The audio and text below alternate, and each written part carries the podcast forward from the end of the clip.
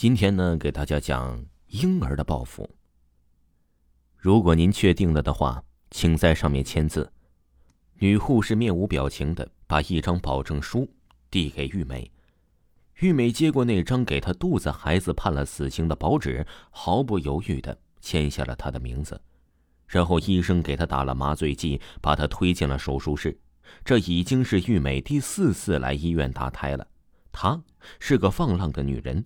在酒吧陪客人的时候，有些人给的价钱高，不想戴安全套，玉美为了钱就接受了。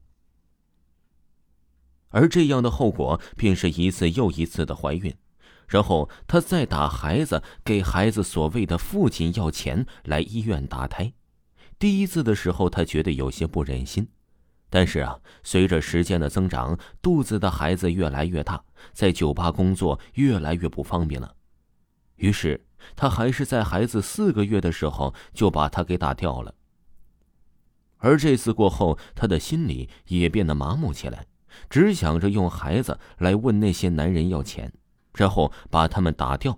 反正不过是进1次医院，手术费花的又不是他的钱，还能倒敲一笔，何乐而不为呢？只是今天这个孩子和以往的不一样，一个花心少爷把他骗得团团转，他一直留着这个孩子没舍得打掉。可是那个人知道后只是说，谁知道是谁的野种啊，然后抱着另外一个美女离开了。是啊，月凤厂里哪会有真心呢？这次真是他活该倒霉，连手术费都得自己掏腰包了。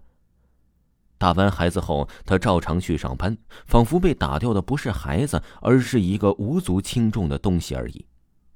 但是当天晚上他就做了一个噩梦，他梦到一群浑身血淋淋的婴儿围着他，不断地说，妈妈，你为什么不要我？他当时就被吓醒了，出了一身的冷汗。而之后的几天他一直做着同样的梦，玉美觉得是这几天没休息好的结果，便请了几天假好好休息一下。谁知他还是一直被这样的噩梦缠身。早上起来望着镜子中的自己，他突然发现自己突然变得这么可怕，曾迷倒众客人的一张俏脸，现在简直变成了老太婆。他连忙开始敷面膜，而他刚躺上沙发闭上眼睛，就看到那些婴儿向他扑了过来。他吓得大叫一声，引得楼下的保安连忙上前查看什么事情。玉梅紧张地说这自己房间里有几个游荡的小鬼，老是打扰她休息。保安只是笑话她想太多了，哪来的鬼呀？经过这几天的噩梦，玉梅变得有些神经兮兮的，只要屋里有一点小动静，她就会吓得大叫起来。而邻居们除了抱怨她扰民外，对她的说法都嗤之以鼻。只有几个年老的老人说这是他自己做的孽，是孩子们来找他索命的。一连几天，玉美的房间里都不再传出尖叫声，大家都觉得生活又安静了下来。只是一天，玉美的一个姐妹来找她，说她好多天没去上班了，再不去的话就要被开除了。可是敲了半天门也没有人回应，最后还是请开锁公司的人开的门。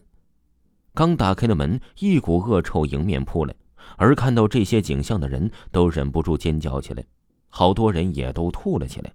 原来玉梅已经死在了沙发上，她的脸干瘦枯瘪，好像是好多天都没有进食给饿的。